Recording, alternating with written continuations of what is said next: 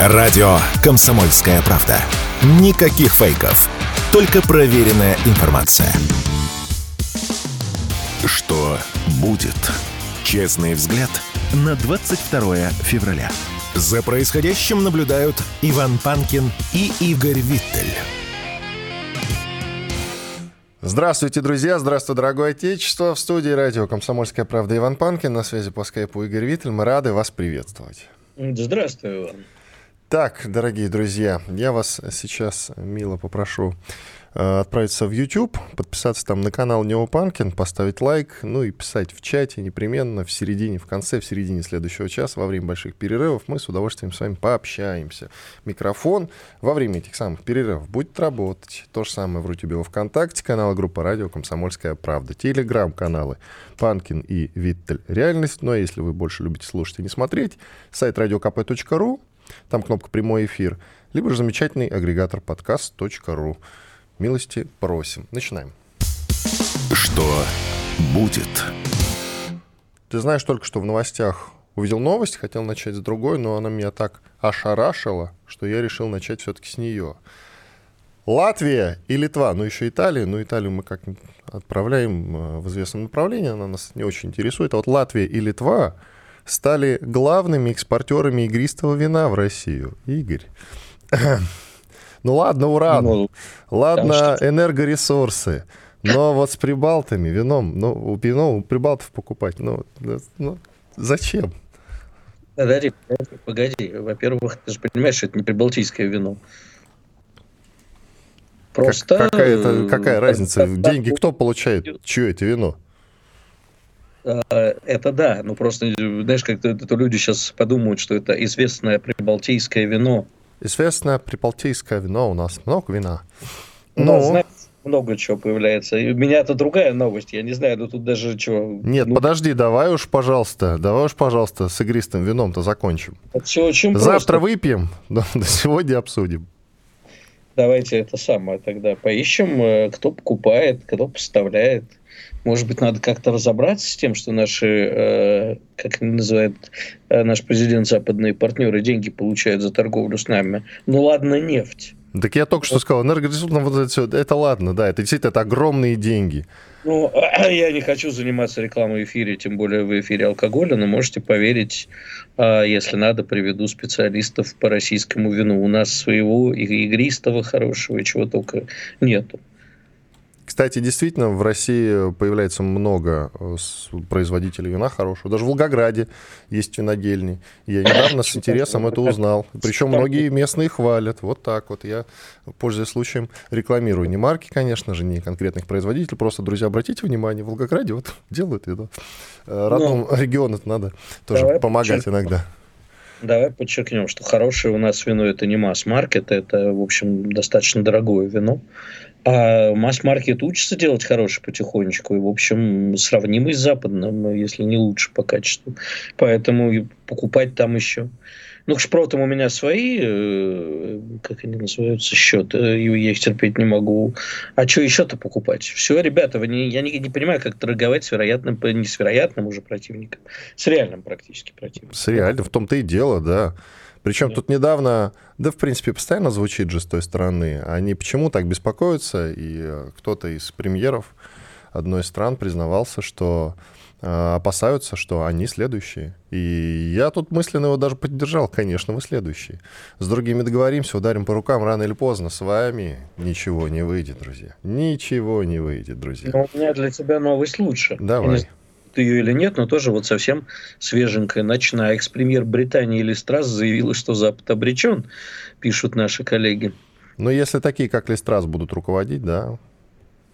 Ну, в общем, подожди, они, они там начинают...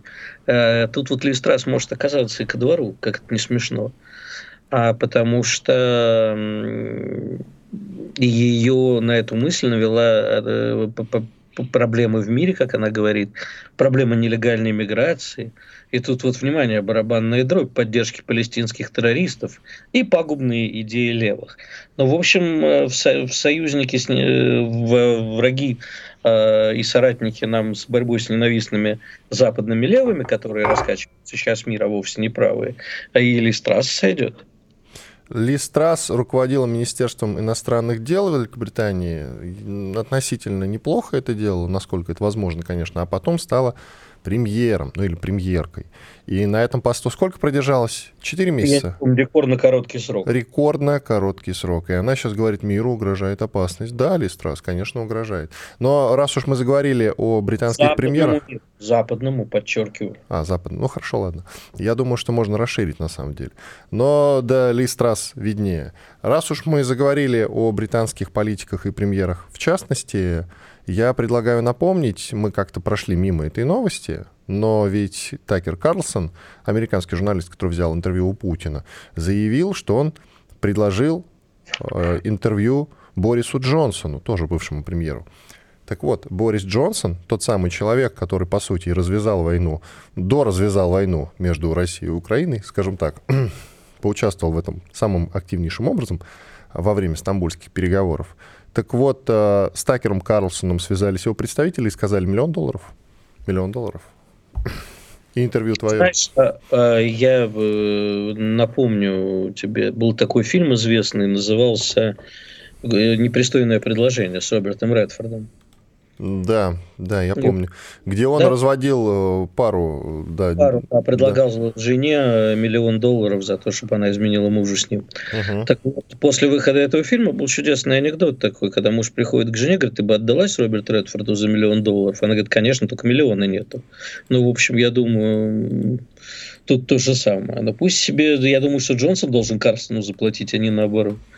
Ну, с учетом того, что, да, он нафиг, собственно, никому не нужен нынче, этот Борис Джонсон, э, делает время от времени разного толка заявления, не очень приятные для нас, а вообще, ну, сбитый летчик получается. Кто-то говорит, что он следующий, я бы сказал, главком, ну ладно, генсек э, НАТО, э, Вчера это... поддержал этого Марк, Марка Рюги, по-моему. Ну, кого-то там он поддержал. Фишка в том, что, видишь, он и в НАТО не ко двору приходится, а тут от нынешнего главы Альянса НАТО Йенса Столтенберга ряд интересных заявлений. Ну вот по порядку, если, да. Значит, он заявил, что когда Украина получит истребители F-16 от союзников, будет иметь право на самооборону, включая нанесение ударов по законным российским военным целям, внимание, за пределами Украины. Он, э, интересно, канонические территории имеет все-таки в виду или Я думаю, за пределами Украины это и Крым тоже? Я думаю, да. Думаю, да, это что значит? Крым тоже? Ну, Крым-то... Я думаю, что экономический. То есть Белгород, например? Я думаю, что ну, мы вчера с тобой говорили, по-моему, про ракеты Таурус, которые могут долететь не пойми куда. 500 километров. Э, В Германии многие поддерживают да, на политическом уровне передачу вот этих э, мощных и очень серьезных ракет. Таурус они называются, шведские, немецкие ракеты. Одни из самых лучших. Да, значит, на мой взгляд, эти ракеты, и он там говорит еще об F-16, а я позволю себе процитировать, я не знаю, у тебя под рукой или у меня э, то, что я тебе сегодня кидал, что заявил Кулеба, по-моему, да, это этот самый, сейчас вот прям сходу. Кулеба это украинский э, министр иностранных дел.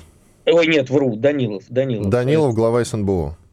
Да, у нас есть огромный опыт, и мы понимаем, что эти пушки, танки, БМП и многое другое для следующей войны для Европы уже будут не нужны, и им нужно сейчас срочно это все передавать нам, как это сделала Дания. И F-16, конечно, дело хорошее, полезное, но дайте их нам, артиллерию, вообще все отдайте нам. Ну, мне Дания это... действительно накануне э, заявила тамошняя премьерка, что она всю свою артиллерию передала Украине.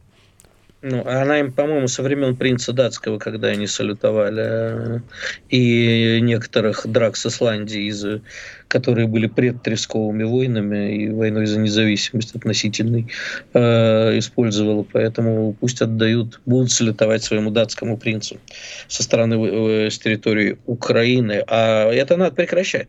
Вот тут уже вопрос не возникает. Это не должно случиться. F-16 не должны попасть в руки э, Украине. Эти э, ракеты тоже не должны попасть в руки Украине.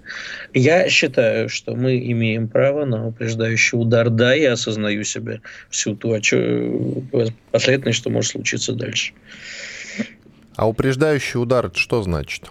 Ну, Шифрук, пожалуйста. 16 аэродромы э, Польша, Румыния. А если до этого не дойти, то, как я вчера предлагал, точнее, предлагал меня, а, я не знаю, слушал ли ты мою передачу с Алексеем Пельковым, в общем, он напоминал вот эту историю с НАТО, и, а, которая хотела разобраться немножко с Советским Союзом, попугать, и тактическое ядерное оружие предлагали использовать в береговых, но в нейтральных водах, чтобы Советский Союз был, так сказать, э, э, напуган ну, не, не стали этого делать, но нам сейчас самый раз придумать что-то такое, чтобы показать, что все. Вот, вот следующем мы сейчас возьмем и нажмем на красную кнопку горения, все огнем. Между прочим, надо обратить внимание на контрасты в заявлениях того же Столтенберга. Вот он сказал про упреждающие удары по нам, собственно, по нанесению ударов по, я так понимаю, каноническим территориям, он просто не расшифровал, поэтому мы будем трактовать так. А еще сделал он такое заявление, цитат. «Мы не хотим развернуть полномасштабную войну между НАТО и Россией, которая не принесет пользы ни Украине, ни Альянсу». Оп. Ну, ты знаешь, что я обычно говорю про плюрализм мнений в одной отдельно взятой голове. Ну, Шизофрения. Да. Да, э, контрасты меня эти пугают, на самом деле, откровенно говоря. Сегодня лучше уж как, какой-то вектор был бы определенный. Иван Панкин, Игорь Виттель, у нас небольшой перерыв. Через две минуты мы вернемся и продолжим. Никуда не переключайтесь, слушайте радио «Комсомольская правда». Радио «Комсомольская правда». Срочно о важном. Что будет? Честный взгляд на 22 февраля. За происходящим наблюдают Иван Панкин и Игорь Виттель. Давай начнем эту часть заявления Дмитрия Анатольевича Медведева. Коротенького, такого маленького. Ну, ты знаешь, э, очень, очень специфического, я бы сказал. Давай послушаем маленький фрагментик по поводу гибели летчика-перебежчика Кузьминова. Слушаем. Собаки, собачья да. смерть. Неважно, из чьих рук. Я все сказал. Я все сказал. Я все сказал. Это было круто, согласись. В свое время это вы тут говорите, а мои слова в гранит э, отзываются. Мне вообще иногда кажется, что он пытается разговаривать с интонациями э, Владимира Высоцкого в фильме «Место встречи изменить нельзя». Значит, Груздев будет сидеть. И я сказал. Я сказал Горбатый, да. Да. Но у него неплохо получается, надо сказать. Это я уже без иронии совершенно. Не очень, я вот абсолютно без иронии хочу сказать, что вот сейчас, когда ходило видео, где они с Рамзаном Ахматовичем Кадыровым вместе, оба в таких френчах, но у Медведева сти... не френчи, а в кителе. Угу. Э, у Медведева очень стильный синий китель, я сразу побежал себе такой же искать. Выяснилось, что у нас открылась э, наша новая российская компания, которую вот сейчас прямо на... Ее даже уже Владимир Владимирович показали. Но я тут прибалдел. Ну ладно, китель за 44 тысячи, но ватники за 60 тысяч рублей. И причем все в продаже отсутствует. Видимо, Медведев рекламы поработал. Я хочу себе, да, я считаю, что в нашей стране должны шить приличную, стильную, национальную и военную одежду. А вот может быть, э, это в Сколково где-то производят? кстати говоря? Э, по-моему, нет. Я вчера читал историю этой компании из чистого любопытства. По-моему, э, это, кстати, наш коллега, по-моему, из Ридовки, что ли, бывший руководитель Ридовки. Угу. Вот он сделал такое производство. Но я возмущен, ватники по 60 тысяч рублей, это вы, ребята, как-то совсем. Хорошее стоит дорого. Да, будете себя так вести, вам их бесплатно выдадут. А это как? Вести себя надо? Ну, Говорите за... собаке собачья смерть. Нет, я голосом. понимаю, конечно, свободный рынок и торговля, но мне, я без шуток говорю, что нам кажется, нужно поддерживать те... У нас появилось за это время много хороших компаний, в том числе и в так сказать, в, в высокой моде. Ну, давайте, товарищи. Мне вот нужен этот кителек. Давайте, пошейте мне просто такой же, как у Владимира. Пошить-то тебе пошьют. Э, выкладывай 40 тысяч, Игорь, и пожалуйста. Кстати, на самом деле, для хорошей вещи, качественной, это не так уж и дорого. Это мы с тобой просто привыкли а в секонд-хендах закупаться. Поэтому, собственно, для нас это дорого. 60 тысяч. Э, ну что делать? Да, да, ватник Ладно, это дорого. Этом, ватник, ватник это круто, и это дорого. Так что ты, пожалуйста, на центре... Собачья смерть. Поддержу Дмитрия Анатольевича. И это, будет, это дело будет продолжено. Знаешь, есть такая поговорка, это недорого, просто вы мало зарабатываете. Угу. Вот, соответственно... Логический панк. Я не буду носить ватник за 60 тысяч. Почему? Ватник, ну, потому что ватник – это одежда низших слоев э, населения, там, тех, кто занимается ручным трудом, кому холодно. Это, это традиционно в России одежда заключенных. Такое надо носить э, за недорого и шить. Ого. А ты не думал, что тренды меняются, и сейчас наоборот мода на ватники, и, соответственно, он должен стоить... Одежда заключенных сейчас очень модно. Это я с тобой спорить даже не буду. Ага, вот он, значит, как ты повернул-то разговор. Это на самом деле. Хорошо, глобально... каждому в руки кайло, но вот не хотелось бы, чтобы это было кайло с бриллиантами за полтора миллиона, как это нынче модно. Не надо. По поводу предателей еще несколько слов. Мы с тобой выводили накануне посла Степанова в эфир, нашего посла в Канаде. Так вот, да. Э, как раз новость от него. Его Министерство иностранных дел канадское вызвало и объявило ему, и тут внимание, я просто не знаю, что это значит, про ноту слышал, а вот ему объявили демарш из-за смерти Навального. Что значит объявили демарш? Ну, что довели сведения посольства Канады то есть правительству Канады, для того, что Канада возмущена, прекратите, донесите. Ну, я сейчас уточню, если честно, да, что такой демарш в военном я знаю, а в дипломатическом не очень. Но, насколько я понимаю, донесли сейчас дипломатический демарш пока. Ему просто донесли, что мы тут, ну, а как они сейчас все. А, кстати, я же оказался прав. В чем? По поводу санкций за э, Навального что вели против руководства колонии, что они не, сейчас ничего не будут делать. А ты думаешь, или вот э, в Великобритании всерьез думали, что у руководства колонии «Полярный волк», или как он там называется, есть какое-то имущество в Великобритании, или они часто в Великобританию ездят? Нет, и...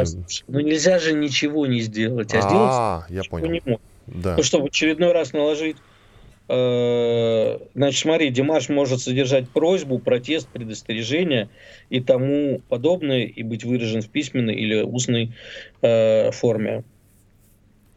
В практике Совета Безопасности Димаш используется как демонстративный уход делегации из зала заседаний во время выступления. Ну вот это я бы понял, да. А при чем тут смерть Навального? Вот, э, собственно, по поводу того, что кто-то откуда-то вышел внезапно, это одна история. Тут непонятно в контексте. А вот насчет того, что умер Навальный и э, в Министерстве иностранных дел Канады объявляют послу Степанову Димаш в этой связи, вот это очень странно. Ну да ладно, пусть объявляют. Не первый, не последний раз. А, я тебе объясню. Там сейчас раздувается самая натуральная истерия. А вот просто натуральная истерия. Потому что на сцене уже появились люди, и появились они не в день смерти. Э, я не хочу на этом спекулировать и строить теорию заговора, но и обсуждать это даже не хочу. Но, в общем, поверь мне, что там сейчас идет огромная работа по накачке э, такой параллельной России, которую они собираются явить и, например, рассказывать, что выборы они не признают. Вот. Ну, в общем, как, короче, будут заниматься очередной фигней. Да, но надо сказать, это важно, если уж у нас серьезный разговор, коль уж у нас серьезный разговор, что на самом деле смерть Навального так или иначе будет иметь для нас последствия. Разной степени ужасности, но будет иметь. Просто надо это четко понимать, что Я не про ужасность, это в, как туман не развеется точно в, самом, в самой ближайшей ну, перспективе. Не соглашусь с тобой. Ну-ка давай, аргументируй. А, я слабо оцениваю... Ты понимаешь, в чем дело? А, и мне кажется, что протестное настроение в стране находится не там, где находится клиентура или избиратель, или, или человек, поддерживающий вот эту вот... Сейчас э, я старательно подбираю слова. Да ты не подбирай старательно которую всю эту тусовочку. Что касается, будут ли, ну да, нам будут с каждого угла кричать опять то, что уже кричат. Тиран, руки в крови, вы творите не это самое. Но ну, нам на это обращать внимание. Никак это не сыграет, конечно, на выборах. Ну, никак. И на последующих, э, там, госдумских в 26-м никак не сыграет. Есть другие, понимаешь, неприятные моменты, от которых отворачиваться не надо. В стране огромное море проблем. И э, мне очень не нравится, я сейчас я вообще не хотел поднимать эту тему, да, это ситуация, которая случилась э, с Андреем Морозовым, мы не будем говорить, значит, чтобы не попасть под пропаганду. Мурс, да, да он вчера свел счеты с жизнью. Да, но он сейчас свел жизни же не просто так. Надо, слушай, не все знают эту историю, надо сказать, что человек, который является участником специальной военной операции, ну и не только, он не только участник специальной военной операции, можно говорить смело, что воюет с 2014 года, очень э, много сделал для фронта, несмотря на разные к нему отношения. Так. Да, вопрос же не в его смерти даже. Царство ему небесное. Э, самоубийц, конечно, не поминают, но в келейных молитвах можно. А, но я хотел сказать, что вообще вопрос дискуссии о том, а, правильно ли э, какие-то вещи происходят, не сама цель СВО, а, ну вот он же не выдержал критики из-за того, что он опубликовал, возможно, глупый пост, возможно, не очень правдивый. Не хочу, иначе получается, что я тоже плюю в человека. Про наши потери под Авдеевкой. И тут же был затравлен. С ним никто не вступил в общественную дискуссию.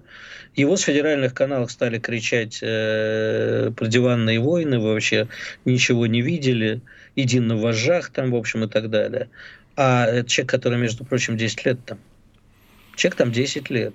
И более того, поехал в свое время и попал сразу на подвал к казакам, которые решили, что он украинский шпион. Его пытали, и он после этого не отвернулся. И человек, который очень много сделал для того, чтобы фронт был обеспечен связью. Мне кажется, что надо беречь друг друга. И если ситуация возникает, да, это, возможно, не место во время специальной военной операции обсуждать наши потери. Возможно, назрела общественная дискуссия, а может быть и нет. Но это не повод травить друг друга. Да, мне тоже очень хочется верить, что люди, которые э, его травили, и травят очень многих, да, я откуда говорю, что опасность берется? Не от ура патриотов, а от этих патриотов, которым не согласны в чем-то с армией, но это патриоты, они хотят э, России победы, правда? я очень надеюсь, что люди, которые его травили, это тоже люди, которые искренне хотят России победы, просто вот так. Не делайте так, люди. Ну, Нам... тут видишь, э, я давно обращаю на это внимание, что у нас идет срач патриотов. Э, есть такой фильм «Игры патриотов». А у нас срач патриотов. Можно снимать прям фильм э, художественный, наверное, хороший, получится с драматургической точки зрения. Это когда люди, у которых есть одна цель, почему-то срутся друг с другом насмерть. И я не понимаю, хотя враг у нас вот там, а они друг с другом. Только врагу на потеху, как я вчера у себя я написал. Я коротенько скажу в оставшиеся секунды, в чем еще одна причина. В том, что у нас очень много фальшивых патриотов, которые просто хайпуют на этом, зарабатывают на этом, которые пиарятся на этом, которые сводят личные какие-то обидки, которые у них когда-то были с Украиной. Вот это, на мой взгляд, я бы хотел верить, что они патриоты, но что-то меня терзают смутные сомнения. Но это все равно не повод сейчас грызться. У нас цель одна – победа России. Иван Панкин, Игорь Виттель. Сейчас у нас большой перерыв. Микрофон в это время будет работать. Никуда, пожалуйста, не переключайтесь. Слушайте радио «Комсомольская правда». Я напоминаю, что трансляция идет в YouTube, канал Нео Панкин. Присоединяйтесь к трансляции. Rutube ВКонтакте, канала группа «Радио Комсомольская правда». Радио «Комсомольская правда». Срочно о важном. Что будет? Честный взгляд на 22 февраля. За происходящим наблюдают Иван Панкин и Игорь Виттель. К нам присоединяется Анатолий Матвейчук, полковник в отставке, военный эксперт, главный редактор информагентства «ANNA News». Анатолий Андреевич, здравствуйте. Да, Иван, здравствуйте. Так, ну что касается всех этих заявлений по поводу передачи ракет Таурус, Германии, по-моему, уже э, общество, не только общество, но и политические вот эти э, люди все солидаризировались по поводу необходимости отправки Тауруса, дальность которого 500 километров, Украине. Соответственно, Столтенберг в это же время говорит о том, что Украина имеет право на оборону и носить удары по российским военным объектам за пределами Украины. Не трактуется, что именно он имеет в виду, как он понимает за пределами Украины. Может быть, он Крым понимает как за пределы, а может быть и Белгород. Вот это остается вопросом открытым. И тем не менее, как вы относитесь ко всем этим новостям? Ну, конечно, негативно, как всякий нормальный русский гражданин, а так, с точки зрения, давайте порассуждаем. Э, Германия должна отправить Таурус. Ну, и э, то, что они сейчас приняли решение, там политики сказали, что да, отправим, это еще не говорит о том, что завтра эти Таурусы прибудут на Украину. Оппозиция всему этому движению в Германии растет с каждым днем. И насколько я располагаю информацией, восточные земли сплотились вокруг левых, вокруг нового союза Сары Вагенкнехт, и очень сильно идет идеологическая обработка альтернативы для Германии. В общем-то, там идут очень нешуточные бои на политической э, Олимпии. И будет ли это отправка или нет, еще мы посмотрим, потому что это грозит очень сильно имиджем э, и социалистам, и христианам, демократам и тому подобное да, но если вдруг они появятся на Украине, конечно, это большая неприятность, но не настолько, чтобы с ней нельзя было справиться. С ней справляются любые наши э, средства противовоздушной обороны, начиная с панциря и кончая э, с нашими эсками 300, 400 и тому подобное. Ну, а Торы вообще за это охотники за ними будут великолепно. Второй вопрос. А как они будут их запускать? Для него нужно... Надо уточнить, что, по-моему, Таурус-то можно запустить из самолета, из корабля, откуда угодно. В этом смысле универсальная ракета. Ну, для него нужна платформа, значит, нужно будет производить какие-то дополнительные работы. Эти дополнительные работы потребуют времени изготовления этих платформ. Следующий вопрос. Их надо обслуживать. Перед запуском Тауруса его надо настраивать на пуск. И еще одно. Он обязательно потребует участия иностранных специалистов. Участие иностранных специалистов – это повод нашим дипломатам поставить вопрос об участии Германии в войне против России. А вы знаете о том, что крымские немцы уже инициировали э, идею, ее Софет поддержал, э, отозвать свою подпись под э, 1990 года воссоединение двух Германий, о решении немецкого вопроса. То есть это целый снежный ком, который может последовать за этим решением. Ну вот, вот так я как-то вижу это. И как... мой коллега Игорь Виттель считает, что ни F-16, ни эти ракеты не должны попасть на Украину, мы должны нанести упреждающий удар. И не потому, что нам нечего им противопоставить. А я с вами солидарен на сто процентов. Я, в общем-то, эту идею поддерживаю. Я даже больше вам скажу. Я поддерживаю идею превентивного небольшого маленького ядерного удара по этим перевалочным базам, чтобы они осознали решимость наших действий по поводу защиты нашего Отечества. Но тут есть еще одна очень маленькая проблема. Э, F-16 на Украину попасть могут, они летают и сесть могут. Но взлетят ли они обратно? Вот в чем вопрос. Дело в том, чтобы F-16 подготовить взлеты и посадки, необходима целая э, аэродромная логистика. Аэродромная логистика, которая располагает Украиной, она с трудом воспринимает даже самолеты, для которых она готовилась. Я имею в виду э, Ми-29, Су-27. А чтобы F-15, где нужна целая система аэродромного привода, так называемая система Такан, которой нету. Есть это все в Польше и в Румынии эти господа, министры, которые пытаются затянуть свои страны э, в войну против, должны осознавать, что как только первый F-16 нанесет более-менее ощутимый болезненный удар по нашим вооруженным силам, ответка прилетит немедленно. И прилетит она не по воздуху, а прилетит по аэродрому базирования, откуда эти самолеты будут взлетать и наносить удары по нашим войскам. То есть последствий вы, особенно с учетом э, нанесения тактического ядерного удара, не боитесь? Я Последствия не... и для нас тоже, я имею в виду. Да, это, это знаете... радиация и прочее, прочее. Нет, я не боюсь с точки зрения малого ядерного удара, э, потому что удар может не последовать. А подготовка ядерного удара – это целый комплекс, который разведывательные силы НАТО мгновенно определят, и будет доклад идти по линии управления силы, ядерными силами НАТО о том, что русские готовности 2-3 минуты нанесения удара. И последует сразу же окрик «стой» и переговоры, как это было в Карибском кризисе. То есть вы Остальные... о нацеливании говорите, о вот этом пресловутом, да? Да, да. Скажите, пожалуйста, Анатолий Иванович, а почему э, мы до сих пор этого не сделали? Почему наша красная линия как-то вот э, очень... Продолжает рисоваться, скажем так. Ну, пере перемещаться. Я уже, знаешь, э, ну это известная история, я вчера напоминал в эфире, уж простите за минутку воспоминаний, в свое время, когда поменялось руководство в одном СМИ, где я работал, новое начальство сказало, говорит, вы перешли двойную сплошную. А на просьбу сказать, где двойное сплошное, нам сказали, ну, вы, вы сами должны понимать, где она. Вот так у нас и получается. Игорь, смотрите, я тоже вот имею свое такой аппарат, я всегда говорю, никто не определял ширину этих линий, перешли мы их или нет, еще непонятно. Вот мы на полпути. Но это такая шутка. Второе, я полагаю, что это политическое мнение руководства страны, который играет свою длинную игру с определенными, наверное, намерениями. Не все так просто в этом мире. Нельзя, как было раньше в рыцарские времена вытянуть меч и начать рубить все налево-направо, нужно очень аккуратно. Вы знаете, я, если не ошибаюсь, по-моему, это китайцы сказали, труп врага очень приятно пахнет. Да. Нужно да, довести до такого состояния, чтобы они умерли сами, а не мы их нанесли им такие поражения. Но что-то они помирать-то не собираются, судя по всему. Знаете, мы тут сейчас с вами сразимся на поговорках, потому что, знаете, есть еще фраза «месть – это блюдо, которое подают холодным», но оно явно не имеет отношения к специальной военной операции. Да, вряд ли. Но я хочу сказать, что, по всей видимости, действия, решительные действия... Вы смотрите, ведь все, все время говорили о том, что мы очень медленно наступаем, что мы, у нас какая-то идет медлительность, а внутри Генштаба работали люди, планировали, вот результат наш. Мы я все... и говорю, может, там не стоит беспокоиться, может, там все происходит? Вы знаете, давайте мы сделаем такую нейтральную полосу. Давайте, пускай этим занимаются военные, а мы будем освещать события, ну и какие-то... Вы же военный. Я военный, но я не допущен к секретам. А все-таки вопрос-то на поверхности, а мы медленно, быстро, мы быстро продвигаемся, наступаем, я имею в виду, вот только что об этом сказали.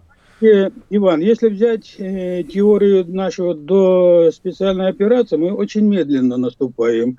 А если взять теорию Первой мировой войны, мы великолепно выполняем все функции. То есть мы, здесь нужно сейчас измерять количество, качество и соотношение сторон, и, конечно же, технологически мы на голову выше Украины. И, по всей видимости, по потерям мы на голову ниже Украины.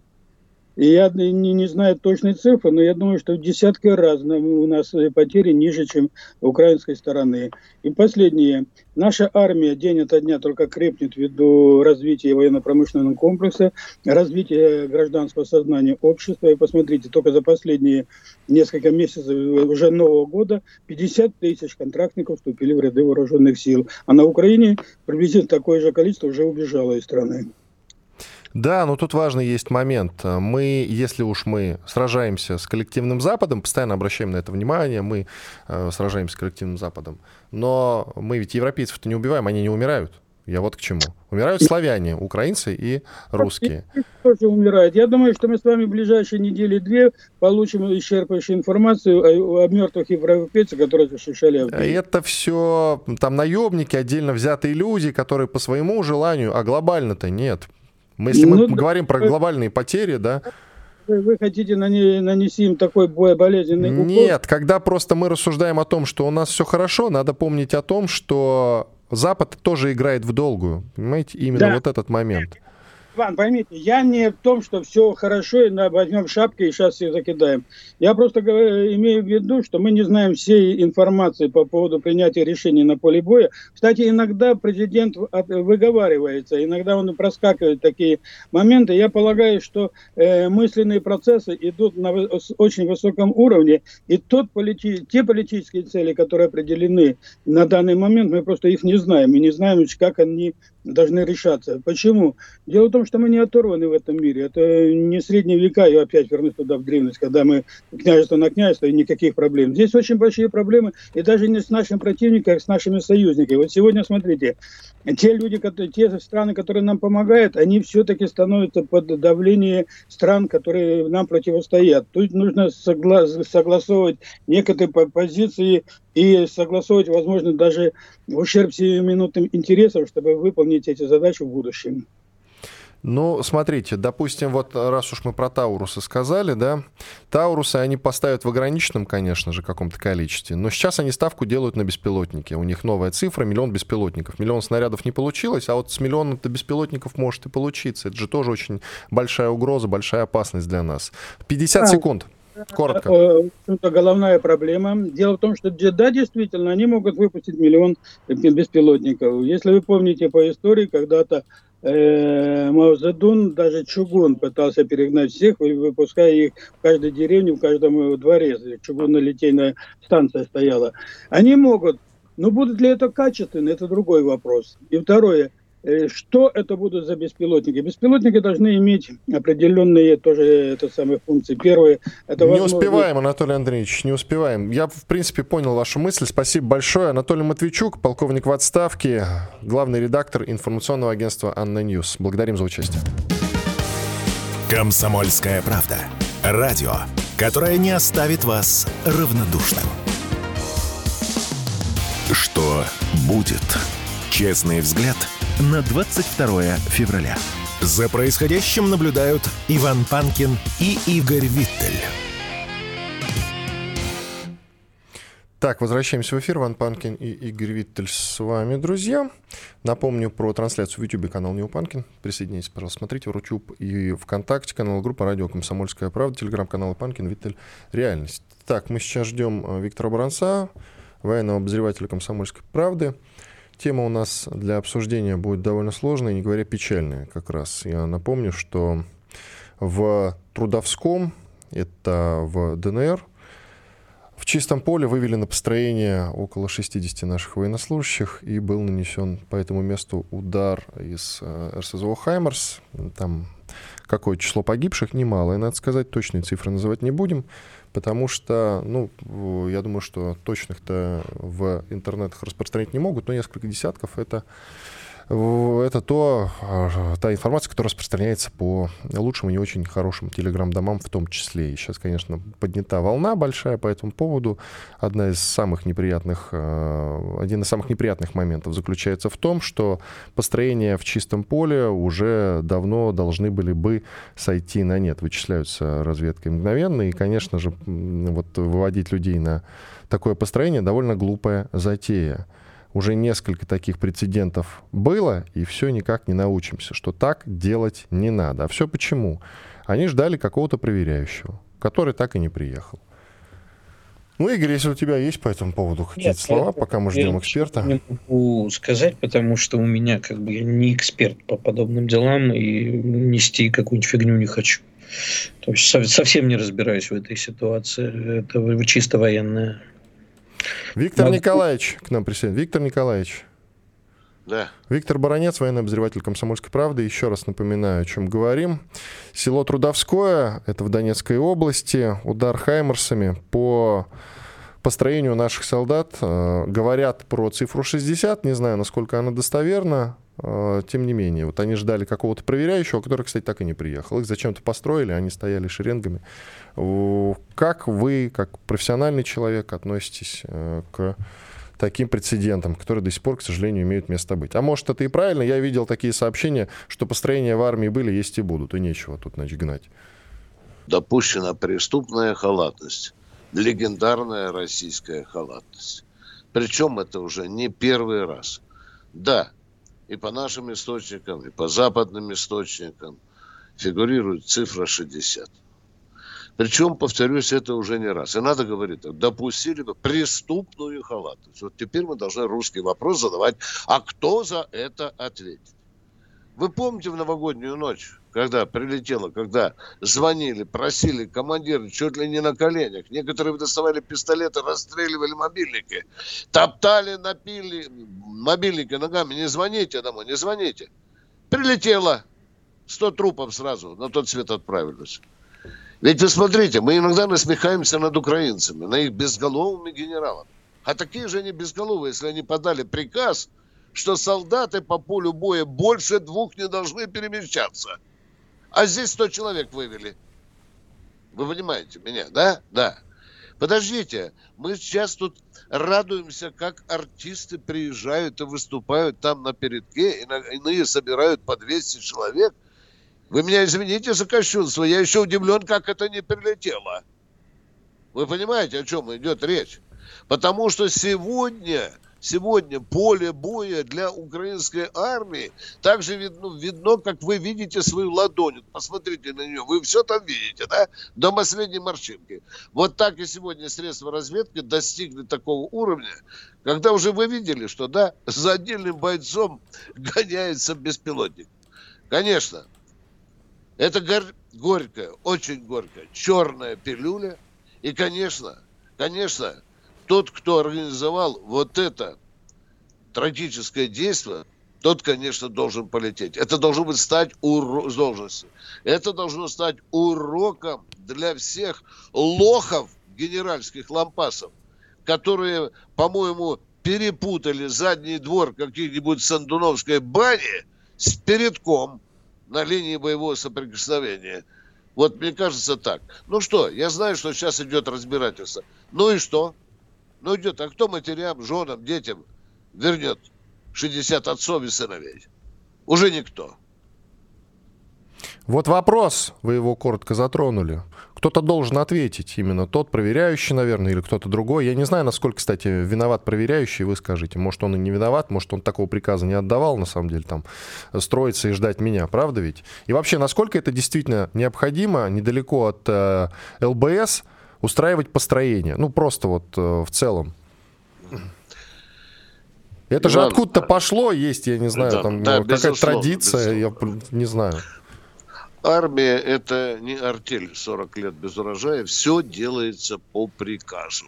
Все делается по приказу. Я не думаю, что какой-нибудь командир батальона, а там уровень, судя по количеству людей, ну, хоро, хорошо, рота, 100 человек – ну, может быть, старший командир сказал, соберите мне роту, 100 человек. Да, вот она по штату у нас вот, вот такая. Соберите мне роту, я приеду, награждать буду, да. Все делается по приказу. Это сейчас. Сейчас Шойгу будут на дрожащих коленах, на ножках заносить эту цепочку приказов, кто отдал приказ и кого там собираются, собираются встречать. Это только сейчас. Ну, извините, но надо же в конце концов когда-то и поумнеть. Противник очень хороший учитель, суровый и очень хороший учитель. Вот только хреновые мы иногда бываем учителя. Повторюсь, это уже не первый раз – не первый раз. Я не знаю, ну что, ехать мне самому приказ министра обороны издавать о том, что во время боевых действий никакой концентрации даже в количестве 10 человек не допускается. В открытом, просто... на открытой местности вы имеете в виду? Безусловно, безусловно. Зачем же это? Но это же элементарно. Это вам любая бабушка, продающая картошку на базаре, скажет, что, что не надо сыночкой собираться в кучу потому что прилетит. А противник уже приучился. Приучился. Вы посмотрите, да? Он уже пасет очень хорошо. Даже на Пасху, когда народ потянулся к церковке, там 50 человек какие-то, 60 шел. Он тут же прилетел.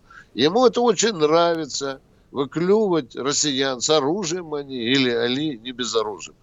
Ну что, безалаберность, Иван, что тут Виктор говорить? Николаевич, и все-таки да, я позанудствую, да. вы уж извините, так или иначе. Давай, это я люблю, когда ты занудствуешь. Да, потому, это не первый интересен. эпизод, это уже не первый эпизод, таких да, было да. минимум пять, если не больше, пять только, которые там плюс-минус я видел, э, которые проходили в лучших телеграм-домах. И э, в этой связи вот возникают вопросы. Для начала, почему мы никогда не видим тех, кто за это ответственен, и то, как их наказали за это?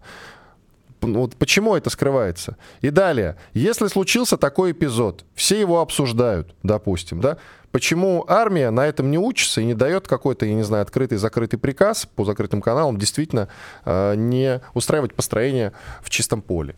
Ну вот почему? Как такое возможно? Ведь не так давно, я по... или уже давно даже, как-то все новости в одну кучу-то э, давно, э, проходила уже информация о том, кажется, даже Путин ее озвучивал, что постепенно избавляемся от паркетных военачальников, генералов. Э, их настолько много, что до сих пор не избавились? Ох ты заплел, ох ты заплел. Давай ниточку дернем. Давайте. С одной стороны. Давайте. В наших штабах еще не жита совковая привычка не показывать свои промашки. А тем более на войне. Да, почему ты не спрашиваешь, почему до сих пор нам говорят о количестве русских солдат и офицеров, которые погибли на это поле вы боя? уже, Почему? это вы, Почему? это вы Почему? уже Нет. нам А рассказывали, тебя Виктор Николаевич. почему Потому что вы сами да? говорили с ваших же слов. С этим будем Да. разбираться после войны. Радио «Комсомольская правда». Мы быстрее телеграм-каналов.